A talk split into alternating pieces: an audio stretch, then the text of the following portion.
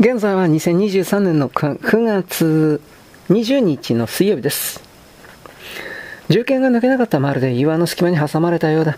英語のざわめきは次第に大きくなって、ミルクやバターに似た大衆が風と共に届く。突き刺したまま逃げようかと小田切は考えた。敵は全く同じライフルを持っている。小田切は一度自分の銃から手を離した。手を離してもライフルは倒れなかった。まるでケーキに突き刺さったナイフだ。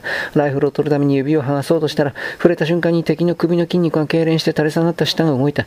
小田切は心臓を凍りついた気がして膝をついてしまった。敵はしっかりとライフルを握っていて奪うことができない。やはり突き刺さった銃剣を抜こうと再び相手の胸に両足をかけて銃を引っ張っていると、ブッシュからゾロゾロと敵兵が現れた。小田切は大根貝芋を抜くような格好で、十数人の敵は唖然としてそれを見つめ、銃を構えるのに一瞬だけ遅れた。小田切伏せろという水野少尉の声がして、小田切は敵に抱きつくように頭を低くするのと同時に、散弾銃の鈍い発射音が立て続けに響き、顔をそっと上げてみると、ほとんどの敵が干木の上に吹き飛ばされ、残りの一人の首を長田の銃剣が切り裂いているところだった。首はパックリと割れ、吹き出る力、長田は体を離した。何をやってるんだと水野少尉が言って、敵に突き刺さったままの小田切のライフルを一発撃った。バネで跳ねるように銃剣が簡単に抜けた。ライフルを渡しなら目を覗き込み、光源が効いてるなと水野少尉が言った。臭いやつだったんだと小田切が言った時には、もう二人は走り出していた。小田切も後を追った。世界の果てまでも走っていきそんな気分だった。宮下は左肩を負傷していた。左腕が今にもちぎれそうに垂れてしまっている。水野少尉に暗視用のゴーグルを少し大きくしたような赤外線カメラを渡そうとした。特殊なビデオのテープはアンダーグラウンドに戻らなければ取り出せないような構造になっているらしい。お前が持ってろと言って水野少尉は眼下の日の出村の監視を続けた。完全に日が暮れてからこの岩棚の裂け目についた。乾燥させた果物をかじりながら宮下は待っていて持っていて、さんにんが近づくと信じられないような素早さでライフルを構えた。ライフル分隊の中で最も若い兵士だった。クレイマーの設置場所がそこしかなかった。ジープとトラックの距離も考えていたより離れていた。小林は手榴弾で死んだ。通信基地は赤外線でスキャンしたが、肉眼では軍事衛星との直結型か通常のさん次元レーダーかは判別できなかったと低い声で報告した。水野少尉はうなずきながら黙って聞き、その後宮下の肩の負傷を調べた。小林を殺した手榴弾の破片が鎖骨と肩甲骨の一部を砕いていた。宮下が自分でやった応急の包帯はそのままにして、三角筋と新しい包帯で腕を胸の前でつった。こうすれば肘から先は使えると水野少尉は言った。銃が撃てるという意味だ。長田は腕の負傷を自分で手当てした後、日の根村に石膏に出た。裂け目から松の木が張り出した岩棚のすぐ下に日の根村がある。光源が効いているせいもあるのだろうか、月明かりに浮かび上がる村がまるでクラシックな絵のように見える。小田切は喉も渇かないし疲労も感じなかった。昼間三差路を突破する時に渡った川が村のちょうど真ん中を流れている。平屋の建物がにじゅっこ近く無秩序に点在している。屋根、屋根は瓦ではなく藁葺きで、家というよりは荒野だった。電気がないせいだろう。それぞれの小屋から漏れている明かりは暗い。川には簡単な木の橋がに箇所かかっている。屋根のない正方形のステージのようなものがふたつある。ボクシングのリングほどの広さで、ふたつは渡り廊下でつながっているが、そのうちのひとつは支柱が折れて大きく傾いていた。渡り廊下も舞台も風雨にさらされて、床があちこちに抜けて手すりはほとんど倒れかかっている。長年補修を繰り返してきたのだろう。大きさも色も木の種類も不揃いの板や角材でバラバラに補強されて、能の舞台には見えなかった。村の範囲後の南側の斜面に細かく区切られた畑がある。三日月の青白い光にぼんやりと照らし出されているが、何を作っているかはわからない。斜面の北側にある窪地にほとんど立方体に近い形の小屋がごこ等間隔で並んでいた。明かりが漏れていなかったので物置のようなものかと小田切は思ったが、そのうちの一つから一度人が出入りして、そこが五分好きと呼ばれる人々の小屋だと分かった。ほとんど日が当たらない場所にあって、便所は外にふたつだけあって、屋根はトタン葺きで窓がなかった。等間隔に並んで柵も生垣も庭もない。まるで収容所だ。他の普通の小屋には半分に割った竹をつなぎ合わせたシンプルな水道が川の上流の方から伸びて各個に引き込まれているが、そのごこにはない。あの窓のない小屋でと小田切は思った。あのぞっとすると綺麗だった女は生まれて育ったのだ。それにしてもなぜこの村を調べる必要があるのだろうかと小田切は不思議だった。長田の石膏から戻ってきて水野少尉とのやり取りを聞いて、その理由が分かった。村の人間たちは戦闘に巻き込まれたり、災害や凶作で危機に陥ると昔からトンネルの出入り口を探して国連軍に通報するらしい。国連軍が待ち伏せしている気配は村にもその周囲にもないと永田は報告した。誰も俺たちはあの村に立ち寄ると思っていないと水野少尉は言った。宮下は村の北の例のポイントで待機しろ。何があっても村には来るな。俺たちはにじゅうにじまで戻らなかったら エフじゅういち の通路から入れ。地下司令部には エフゼロなな から エフじゅうに までの通路をしばらく封鎖するように言ってくれ。そして小田切の方を向いた。一緒に来てもらう。二人では連中を威圧できない。暗い岩棚を降りて物資を慎重に下って獣道から日の根村につながる未舗装の道路を進んだ。川に近づくにつれて生髪の匂い、腐った野菜の匂いが漂ってきた。水野少尉を先頭に村に入っていく。手前の小屋の戸口に子供が顔を出した。三人に気づいて何か言った。子供を押しのけるようにして男が現れた。水野少尉は怖いと声を出して男を呼びつけた。昼間は獣道であった男と同じような格好をしている。厚い布地の肌色のボロボロのシャツと桃引きのようなズボン、その上に綿入れに似たものを羽織っているが、その素材はどう見ても紙だとしか思えなかった。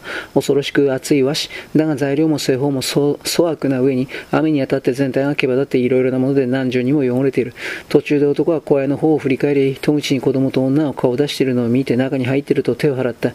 頭には手ぬぐいらしいものを巻いているが、あちこちで酒黒ずんでいるので指だ油だらけのボサボサの髪と見分けがつかない。年齢は全くわからない。こちらの方に近寄ってくる時の足の運びが変だった。膝はあまり曲げずに地面をするように歩いた。骨の病気か、それともゴム草履の方が切れそうなのだろうと小田切は思った。脳を見に来たと水野少尉は男に言った。永田と小田切は胸の前に銃を構えていて、三人とも野戦服が血と泥にまみれている。男は決して顔を上げようとはしない。肩を落として両手を垂らして時々両脇を盗み見るような動作をする。体からは赤と油と埃の混じったひどい匂いがする。案内してくれと水野少尉が言うと橋の向こうを指さした。いくつかの小屋から戸口に人が立ちこちらを見ている。案内しろと水野少尉が散弾銃を抜くと、男は黙ったまま月明かりの村を歩き出した。ゴム草履が間の抜けた男を響かせ、男は何度か立ち止まって両膝に手を当てた。男は歩きながら時々左右の小屋に目をやって、小さく低い声で何かつぶやき始めた。痛い痛い痛い痛い痛い痛い痛い痛い。みんないつも俺ばかりで、そんなことどうすれば何もかも俺だけじゃなくて、友が吉はアメちゃんのバーターおバーターおバーターおバーターをもらってきたというのに、あれは一体なんで。矢部城は夜にごぶつきと便所に行くくせに、これのことなんかみんな膝が痛いのも知っているくせに、便所も行けないくらいなのに、俺は膝が痛いのを知っているくせに、友がちはバーターをもらってそれを味噌汁に入れて飲んで膝が治ったと言っているのに、俺だけはなぜ、どういうことで、卵も便所の紙も俺だけ、昼も夜もどういうわけで俺だけなんだ。男は寒いのか両手で肩を抱くようにして、わけのわからないことをつぶやき続ける。小屋の戸口や窓から歯並びの悪い男や女がこちらを覗いていて、小田切や遠中田に見られると慌てて隠れた。 手, 手すりのない材木を数本渡しただけの橋の手前で、近くの小屋から一人の子供が飛び出してきた。続いて首のリンパ腺が大きく腫れ上がった女が現れて、子供を連れ戻そうと歩きかけたが、小田切と永田を交互に見て立ち止まった。女の左側の首はそこでもう一つ顔がついているに膨れている。体格からご、ろくさいだと思われる性別不明の坊主頭の子供は、みんなと同じ和紙でできた着物を着て裸足だった。ああ、泣きたいのか笑いたいのかわからない顔で、口を大きく歪めて水手右手を水野少尉に差し出した。バーターバーターと口を歪めて大きな不明瞭な声を出して、ずっと何かをつ、つぶやき続けていた男が子供に向かってしゃがんで、草履で裸足を踏みつけた。子供の足は甲がむくんでいて爪がない。子供は下を向いて歯を食いしばり、なおも体重をかけようとした男の脇腹を水野少尉が散弾銃で軽くついた。急いでくれ。首が腫れた女が名前を呼んで、子供は片足の足を引きずりながら小屋へ戻っていく。あいつらはキャラメルとかガムとかチョコレートのことを全部何でもバーターって呼んでるんだよ。歩きながら長田が教えてくれた。能舞台が見えてきた。そばで見ると木材だけでなく、トタンや錆びた鉄や何か古い自動車の部品のようなものでも補修を繰り返していて、四隅にはビニール製の桜の枝がくくりつけてあった。男は能舞台の横の家を手で示した。他の小屋のにばい以上の大きさで、戸口にはカンテラに似た明かりがあり、すでにさんにんの男が並んで待っていた。中央の大柄な男が案内をしてきた男に向かって、帰れというふうに顎を振った。大柄な男は布地の厚い肌色の下着の上に 茶, 茶色系のチェックの背広を着ていた。今日はノーはやらん。背広の男は水野少尉に言った。上は背広だが、下はみんなと同じ肌色に桃引きに似たズボンだ。今ちょっとしたことで立て込んでいるんだ。それを聞いて水野少尉はうなずつきちょっと休ませてくれと言ってさんにんの男たちを順番に見た。背広からコロンの香りがする。信じられないことにそれはアラミスの香りで、アメリカの将校にもらったあなた、小田切は思った。温かい食事と水をもらいたい。お礼はする。水野少尉は長田が持っていたものを背広の男に差し出した。ファーストエイドのセット、氷砂糖が詰まった袋、ゴム製のポンチョにまい。それらを背広の男は長いこと何度も何度も見て、鳥が食いたいだろうと唇を舐めながら言った。えー、鳥が食いたいだろう、鳥だよ、鳥の肉だ、鳥が食いたくないのかと何度も繰り返して、手にしたプレゼントと水野少尉や長田やさ ら, さらに横にいる村の男の顔を交互に見る。水野少尉がパックから炭酸の乾電池ろっぽん取り出して、背広の男が持つプレゼントの上に置いた。鳥は栄養があるからな。背広の男がそう言って家に入っていった。入ってすぐのところに半分にわた竹をつなぎ合わせた水道があって、大きな桶にちょろちょろと流れ落ちている。その横にはかまどがあって、そこに味噌汁のようなものがかすかに残る鍋がかかって、火は消えて沖だけが時々火の粉を飛ばしていた。かなり広い土間を見渡して小田切は息を飲んだ。芋を入れたカゴ、すきや釜やクワなどの農具がある壁際の鳥川のすぐ横に、昼間獣道で出会った二人の女が正座をさせられていたからだ。二人の女は昼間と同じ格好だったが、髪や肌がきれいになっていた。その片方の女は恐ろしく色が白くて、膝の下の部分だけが土で黒く汚れている。ゴザを敷いた中央にいろりのある部屋に上がるように勧められたが、ブーツを脱ぎたくなかったのだろう。水野少尉は丁寧に断った。部屋の隅に老婆と女とよにんの子供が固まって何か小さな声で話をしていたが、背広の男が鳥を閉めろと言って女と老婆は立ち上がった。老婆が鍋に水を足し、かまどに火を起こした。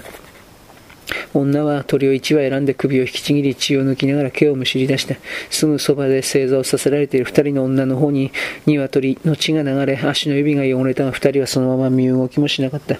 小田切が腰掛けている場所からその色の白い女の重ねられた足先が見えた。鶏の血は裏返しになった足の指とその隙間を濡らして黒く固められた土に吸い込まれていく。いろりのすぐ横には昼間獣道で女たちと一緒にいたネズミのような目の男が目尻から血を流して、やはり正座で座っていた。背広の男はゴザの上にあぐらをかいて座り、これわかるかと水野少尉に手のひらを見せた。小さな金属がよっつ乗っているピアスだった。こいつらが、と背広の男はどもの女を顎で示した。アメちゃんから耳につけてもらってきたのだ。金だろう。背広の男は水野少尉にさらに手のひらを近づけた。水野少尉が小田切を見る。じゅうはちきんだ。小田切は吐き気に耐えていった。よっつのピアスは針の部分が黒ずんでいる。耳から引きちぎったのだ。じゅうはちきんとは何だ。金とは違うのか。背広の男は怒ったように大声を出した。小田切は金だと言うと納得してうなずいた。これを見てくれ。こんなものをこいつらは隠していたのだ。背広の男は手帳くらいの大きさの薄型のラジオを取り上げた。